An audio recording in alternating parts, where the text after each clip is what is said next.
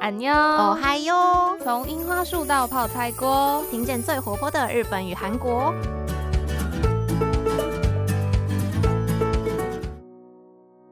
皆さんこんにちは。 여러분안녕。私はゆいです。我是杰一。 저는수지입니다。我是秀智。大家恭喜恭喜恭喜你呀！恭喜恭喜恭喜你！ 这是今天的开场，好闹对，事、哦。因为今天是大年初一嘛。嗯，但我其实比较想唱财神到。我财神到我家大门口，真 好好笑。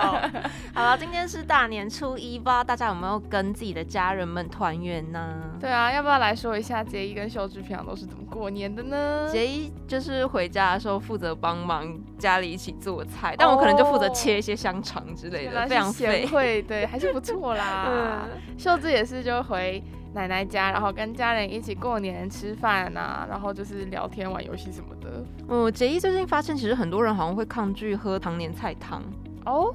嗯，像寿司其实不会，我觉得还好，常年菜蛮好吃的、哦。其实有些人会觉得常年菜有一个奇怪的味道，哦、但是杰一非常爱，就是每到过年就一定要喝，如果没喝到还会觉得就是有点没过到年的感觉吗？嗯、好啦，那本周就是要跟大家带来我们的新年特辑。对，但这个新年特辑跟之前一月一号那个新年不太一样，我们今天要讲的就是农历春节的这个新年。没错，应该说是春节特辑的对，春节特辑，春节特辑。哎，不知道平常日本人和韩国人都会怎么样过这个春节呢？毕竟是农历的一月一号嘛。是的，那说到韩国呢，虽然我们在跨年特辑，也就是一月一号的时候有讲到，韩国人是会跨十二月三十一号这个年的，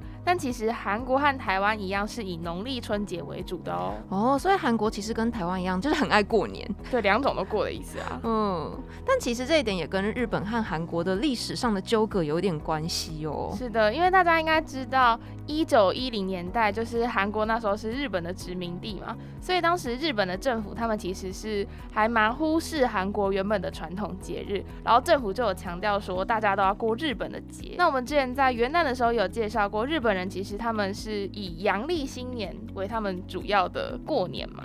没错，就是阳历的一月，对他们来讲就是正月哦，修嘎族。那他们所有重要的一些过年时候的传统习俗啊，都是在这个月举行的。是的，如果有忘记的听众，可以回去听我们的元旦特辑来找回一些记忆。这样，所以在韩文当中呢，就出现了两个单字，分别是新种、新正，那就是代表元旦的那个过年；还有旧正、枯种，就是指农历的春节。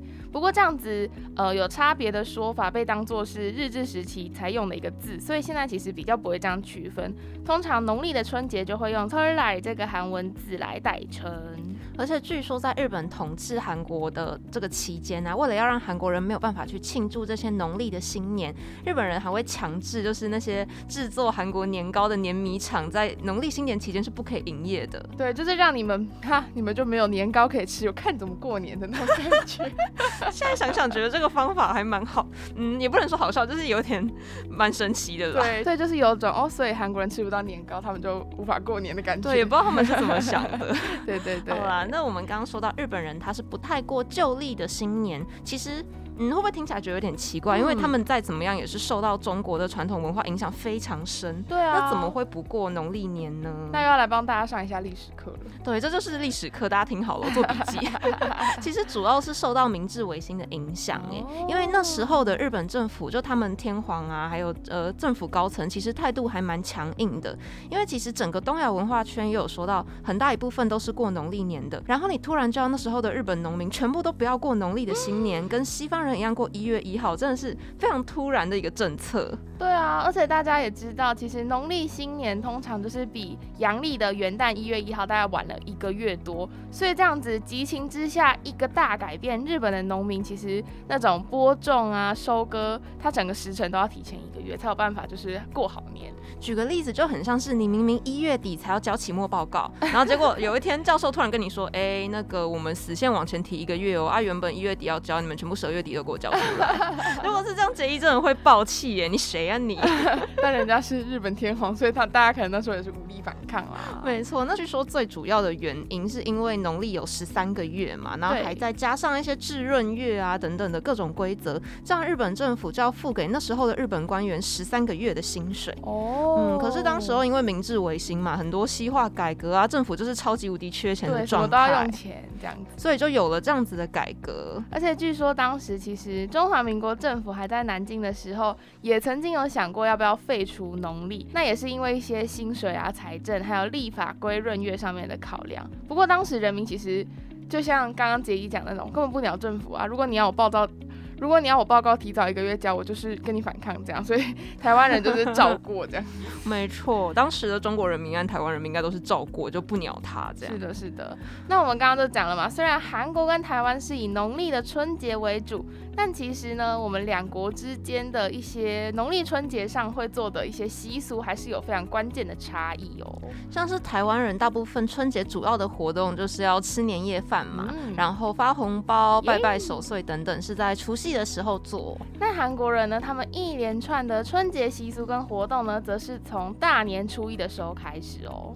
对他们来讲，就除夕会比较像是一个盛大的准备日的感觉。对对对，然后他们就会开始在除夕这一天准备各式各样年节食物等等。所以其实对韩国妇女来讲，春节应该大半的时间都是在厨房里面，就是各种煮饭烧菜这样子。对，其实跟杰伊的妈妈也蛮像的，就为了除夕夜要围炉，真的是要在厨房上面忙上一整天。所以我们可能是就是再往前一天，因为我们是除夕要吃饭，所以我们这个小年夜的时候，妇女们就会在厨房里面，对，非常的忙碌。另外还有一个比较大的不同是，韩国不像台湾一样会放鞭炮，而且他们的那个春联啊，就是用毛笔写的春联是白色的。对，这应该就是比较。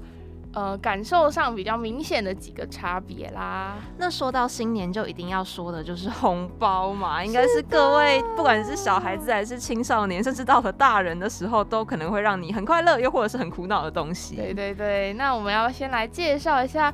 日本虽然他们是过元旦新年，但日本的小孩有没有红包可以拿？其实，在元旦的新年呢，日本人也是会发给小孩压岁钱的哦。嗯，那他们的红包叫做 otoshi dama，然后汉字写作年玉。但如果是大人，就是可能长大成人之后的小孩子包给自己的父母的孝亲费的感觉，则会叫做 onenga，就是是不一样的东西。而且很有趣的是，日本人包红包的价钱是依照年龄会有不同的行情哦。没错，那个行情。据说是，如果你是可能幼稚园以下的小朋友，可能就是一千块日元到三千块日元左右。但如果你是大学生的话，哦，那大概是一万日元跑不掉。大家也知道，就我们比较会用钱的，大学生们就是疯狂的在花钱。没错，小朋友可能就是他有拿到东西，他就觉得很开心，所以就是也不需要包太多，可能他们也不懂说哦，这个数字可能是有什么样的意义之类的。没错，而且就是台湾跟日本喜欢的吉祥的数字又不太一样。哦，像是台湾人通常都很喜欢包偶数，没错没错。但是就刚好相反，日本人就是喜欢包奇数哦，真的哦。而且这是有不一样的缘由哦，因为台湾人会喜欢偶数，是觉得说偶数成双成对是一个很漂亮的数字嘛。对啊。但是日本人他们喜欢包奇数，是因为觉得奇数就不容易被分配掉，是被分开，也就代表着缘分不会被分开。哦，那其实他们的含义真的也是蛮不一样的。嗯，两种解释其实都有他们吉祥的意思在啦，就看你喜欢哪一种。嗯，而且日本人的红包呢，他们虽然我们中文就习惯讲红包，但是对日本人来讲，他们是没有那个信封上面规定的颜色。对他们甚至有时候会用上白色的红包袋哦，因为对日本人来讲，白色就是一个很纯洁啊，然后非常干净的色彩。没错没错，而且他们也很喜欢自制红包袋，就是做成什么小卡片之类的。大家也知道日本人的手作就是很 强，他们的各种职人啊，可能还有红包职人之类的。好猛哦！嗯，可能以后就是收到红包的话，可以，或者是以后要包红包给自己爸爸妈妈的时候，就可以要不要做一些那种非常精心设计的东西。像韩国他们也一样，就是会发给小朋友红红包那他们就是主要都以白色的信封来作为他们的哦那这个应该叫白跟日本蛮像的。对因为他们也是觉得白色是象征纯洁的意思。那韩文的红包呢则是叫做 cvton 不知道大家家里拿红包的条件是什么呢？是脱离学生身份还是找到工作之后又或者是固定一个岁数之后呢？其实秀智好像不太知道我们家的就是因为可能我们对长辈来讲就都还是小孩。所以好像他不会特别，对对对，我们好像都还是会给这样。哦，我们家的话是基本上只要有在赚钱，就是变成要给红包的人了。对啊，可能大家每个家庭的规定或者是大家一些共识就会不太一样。哦，所以我还曾经从我哥手上拿到红包，那个感觉真的是超级无敌奇妙的。就是哎，你前一年不是还跟我一样是 就从爸爸妈妈那边拿红包的吗？哇，哥哥已经 upgrade 了，没错，已经升级了，真的。那今天呢，因为韩国的农历春节是跟台湾比较相像，而且他们的重点也是放在农历春节，所以我们就要从韩国的年节食物来开始，好好的介绍一下韩国人怎么过他们的春节。嗯，像说到台湾的年菜啊，不外乎就是一些佛跳墙，或者是刚刚提到的杰伊非常喜欢的常年菜汤。那在韩国象征春节的食物又是什么呢？首先最具代表性的就是年糕汤豆骨。那其实这个呢，我们在元旦特辑的时候有稍微提到，就是有一些去看呃第一道曙光的人们在那个场所，他们可能会准备免费的年糕汤给这些游客喝。那其实年糕也是有它的象征啦，因为它就是白色的嘛，就跟他们喜欢用白包的概念是一样，因为他们觉得白色有干净纯洁的象征，就有种干干净净的，然后迎接新的一年的感觉。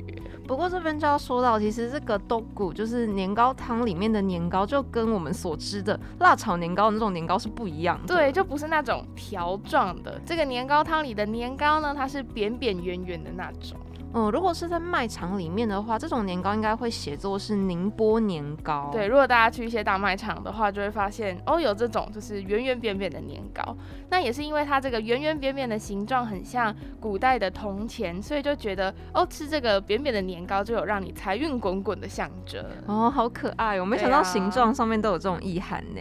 那除了年糕汤之外，说到韩国人，大家是不是应该都会联想到他们很爱喝酒？哦，真的是超级爱喝酒，而且是不管哪一个年龄层，从开始可以喝酒的年龄到中年壮年，大家都超喜欢喝酒。对，那大家会不会好奇，韩国人会不会趁着就是春节这个大好日子，就是趁机狂饮一番？应该一定会吧，因为其实春节期间真的是连节衣都会非常想要喝酒。哦，真的吗？但我们这边说狂饮就有点太夸张了，不要就是把人家那个爱喝酒的形象讲的。这么负面的感觉，那其实，在春节，当然韩国人是不会漏掉酒的。嗯，不过他们在春节喝的酒也是有同样的某种象征的意思。像韩国人有在大年初一会喝一杯酒的习俗，就叫做岁酒 say 酒。对，那这个岁酒的喝法呢，通常会从家里年纪小的人开始喝。那当然，这个年纪小也是指合法年龄的年纪小，不是说什么从一岁开始喝。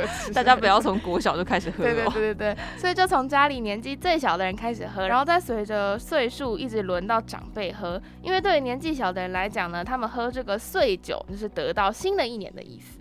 哦，那对年纪大的人而言，就比较像是失去了一年，对不对？对，因为其实对年龄不同的人来讲，过一个新年的含义可能也是比较不一样啊。有的时候是长一岁，但有的时候是老一岁。对，不过这时候呢，这个岁酒喝的并不是我们平常在韩剧里面很常看到的啤酒，或者是烧酒，或者是烧啤。这时候喝的反而是清酒哦，还蛮特别的哦。不知道会不会也跟日本殖民的背景有关？嗯，可能多少受到影响吧。那除了酒，还有刚刚讲到的年糕汤之外，韩国年节食物非常具有代表性的就是。韩国的妈妈们、奶奶们、妇女们，在前一天会在厨房里面不停的煎、不停的煮的一个食物，就是各种煎饼啊！他们真的对煎饼有一种非常狂热的执着，真的真的。而且韩国的煎饼其实真的有很多种，感觉有种就是所有食材只要裹粉都可以拿来煎的错觉。哦，就其实外国人比较常认识到的可能是海鲜煎饼或是泡菜煎饼等等，但他们真的是什么都可以煎，而且什么煎饼上面都可以加气丝，真的，我觉得超级神奇的。对，然后煎饼的韩文呢，其实是 chom 这个字。那在过年的时候呢，就会看到家里会用那种。浅浅的竹篮子，然后里面就放着大概可能有数十种吧，不同颜色大小的煎饼，像是绿豆煎饼啊、韭菜煎饼啊，或是肉饼煎等等，就是真的是你想到的东西，基本上都可以变成煎饼啊。哦，我觉得绿豆煎饼真的超酷。我一开始听到绿豆煎饼这个字，就想说，哈，绿豆不就是拿来煮汤的吗？绿豆怎么会拿来煎呢？但其实他们这个绿豆就是里面也是会混一些绞肉在里面，所以吃起来是咸的。对对对对对。那除了吃东西之外啊，韩国春节最重要的活动啊，当然就是祭祀祖先啦。是的，那他们在春节的这个大拜拜呢，是称作为茶礼，就是喝茶的那个茶。他们会在春节的一大早呢，就是穿上漂亮的新衣服，然后到祖先的坟墓那边去做祭拜的动作。哎，那像台湾在过年的时候，不是家人都会围炉聚在一起打麻将啊、撒豆子什么的啊？这样。那韩国有类似的这种传统习惯或者是游戏吗？这边就要来和大家介绍两种韩国的传统游戏。第一个的中文叫做直四，韩文是 Unori，还有一个大家可能比较常看到的叫做花牌花图。那首先这个直四就有点像是我们小时候玩的飞行棋的感觉哦。嗯，只是。韩国的玩法呢，可能不是像我们一样是什么掷骰子吗？其实我有点忘记飞行棋要怎么玩呢。我记得是掷骰子。哦，那韩国的玩法是他们会有四根就是比较大的木棍，然后就是用抛掷这个木棍的方式，依据木棍的正反，就有点像我们那个波波的那种感觉。对，按照正反的个数会分成。你可以前进一二三四五步这样哦。那他们的棋子则是在会有二十九个格子的棋盘上面走，然后如果绕最外圈就要走二十步，但是如果很幸运你是走到内圈的捷径，那你十一步就可以到终点了。那就是看哪一方，你所有的棋子只要都绕完一圈走到终点，那就是获胜。而且据说这个游戏是从高丽时代就遗留下来的民俗游戏哦，对，对他们来讲应该也是蛮有一个历史价值的，非常的悠久。不过也是为了增加游戏的趣味性，或者是就是吸引年轻人，可以多多就是。流传他们这样的传统游戏，其实后来也衍生出蛮多不同的规则，像是他们会习惯，如果你知道全部正面或全部反面，你就可以再掷一次。对，或者是前后玩家，如果他们就是骰到同一格的话，后面的人就可以把前面的这个棋子吃掉，那他就要从原点开始走。呃，那如果大家好奇实际这个直四玩起来的样子到底是什么样子的话，可以参考综艺节目《新西游记》的第八季。对，里面成员就是有实际玩这个直四的传统游戏给大家看。是真的非常好笑，大家可能玩完之后会想说，有点怀念飞行器的感觉。没有，大家可能是看完之后会把《新西游记》第八季整个追完，就是重点完全错误的。对，那还有刚刚提到的另外一项韩国的传统游戏，则是花牌。哎，不过花牌其实在日本也有非常历史悠久的意义在。对，那这个花牌其实对于韩国人的意义，就有点像是对于华人来讲，麻将这个游戏对我们而言的存在。哦，秀智会打麻将吗？有，秀智会打麻将。哦，杰伊也会。但是杰伊很神奇的是，我们家的家人全部都不会打麻将。啊，你是从哪里学的？哦，就是不管爸爸还是妈妈那边都不会哦。然后杰伊是高中毕旅跟同学出去玩的时候才跟他们学会的，超级奇妙的。因为杰伊就这样成为了家里唯一一个会打麻将的人。好笑。可是你在家里其实也不会有人找你打麻将哦。而且我还是最年轻的，就 照理来讲，不是应该是一堆嗯老烟枪们他们很会打麻将吗？嗯，不过其实杰伊家里全家人都会打桥牌哦。很赞呢，很神奇吧？我是不是应该要去你们家玩一下？是不是很厉害？就是我们家就在想说，嗯，是明治维新过吗？怎么会这么西化？就是大家不打麻将，但打桥牌。那回到花牌这个传统游戏，其实它不管是在日本或是韩国都非常流行哦。嗯，而且它的日文是叫做哈纳卡鲁塔。那有一些很美的翻译会把这个卡鲁塔翻成哥留多，但其实这个字是来自西班牙文吧，还是葡萄牙文？就是是卡塔这个词。但我不知道那个西文或葡文要怎么念，反正就是他的塔。对对对对对。不过杰伊第一次听到这个名字是被用在动漫人名，大家可能知道我在讲谁。好吧，那他们刚刚有说过，就是用花土这个字。那所谓的花牌呢，其实顾名思义，就是牌上面会印有代表四季的不同花草植物。那一副总共会有四十八张牌。对，那四十八张牌里面又有十二组花色来代表十二个月份，然后其中的一组花色就是由四张牌来组成。那像是牌上面就会印代表四季的花草植物嘛，就会有鹤或者是松树、樱花、梅花、牡丹等等等。嗯，不过这边花牌就只能为大家简介到这里了，因为花牌的规则其实。非常的复杂，就像有些人会觉得麻将很复杂，他们学不会一样。我身为外国人的杰伊和秀芝，其实也没有非常清楚花牌的计分方式和完整的游戏规则。对，像秀芝很久以前去韩国玩的时候呢，就有看到花牌，然后就觉得哇，它的花色非常漂亮。哦。对，而且他们会做成就是类似那种纪念品的样子，然后那时候就觉得，哎，这个是有一种传统意义的感觉。结果买到现在，应该可能有个十来年都不知道怎么玩，从来没有搞懂过。对，所以。所以如果哪天我们就是意外的成功学会要怎么玩花牌的话，再出个简易的教学给大家。哎，会有这一天吗 我们可能要先去看花牌情缘。对，因为其实日本跟韩国玩花牌的方式也不太一样哦。大家如果有看过花牌情缘，可能就会知道，就是呃各个地区都有他们不同的玩法，甚至就连在日本的不同地区都有花牌不同的习俗和习惯。哦，那也是蛮特别的。那不知道大家有没有在韩剧中看到一些阿尊嘛，就是阿姨们、妈妈们，他们会在家里玩花牌。那秀智的印象就是他们在打花牌的时候，地上可能会放一张布或者是一个平面这样子，这样牌才不会就是到处乱飞。然后他们就一直打，一直打，就是用那个牌用摔的这样，然后就会有声音这样，不知道到底是什么意思。天哪，我们对花牌的印象都是来自于一些影视作品的，其实蛮粗略的啦。像杰伊对花牌的印象，就是除了花牌情缘，然后还有就是名侦探柯南里面。就是有一部剧场版是专门在讲花牌的，结果终究我们就是没有学会这项传统游戏到底要怎么玩。对，我们都只有在享受那个作品本身影视的部分。真是抱歉，我们会好好努力的。那以上就是日本跟韩国度过春节的方式啦。在大年初一，除了跟家人们团聚、吃好吃的、好好休息之外，希望大家也可以听这个春节特辑来获得一些小知识。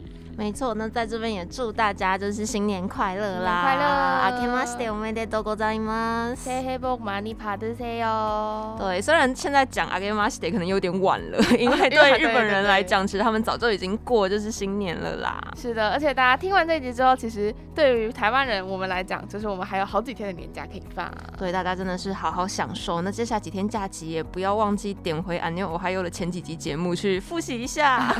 不过新的一年当然最重要就是。就是大家都要保持身体健康，然后平平安安的啦。嗯，也大家也要小心疫情哦，因为最近可能又有一点点大家比较需要好好待在家里面的时光。是的，就好好跟家人一起，对，在家里可能什么追剧也好看电影也好吃东西也好，都是蛮不错的选择。对，就尽量先不要乱跑了，我们就等到稳定之后再出好好出来玩吧。那这期节目也就到这边，要跟大家说拜拜喽。我是杰一，我是秀智，马丹呢，安妞。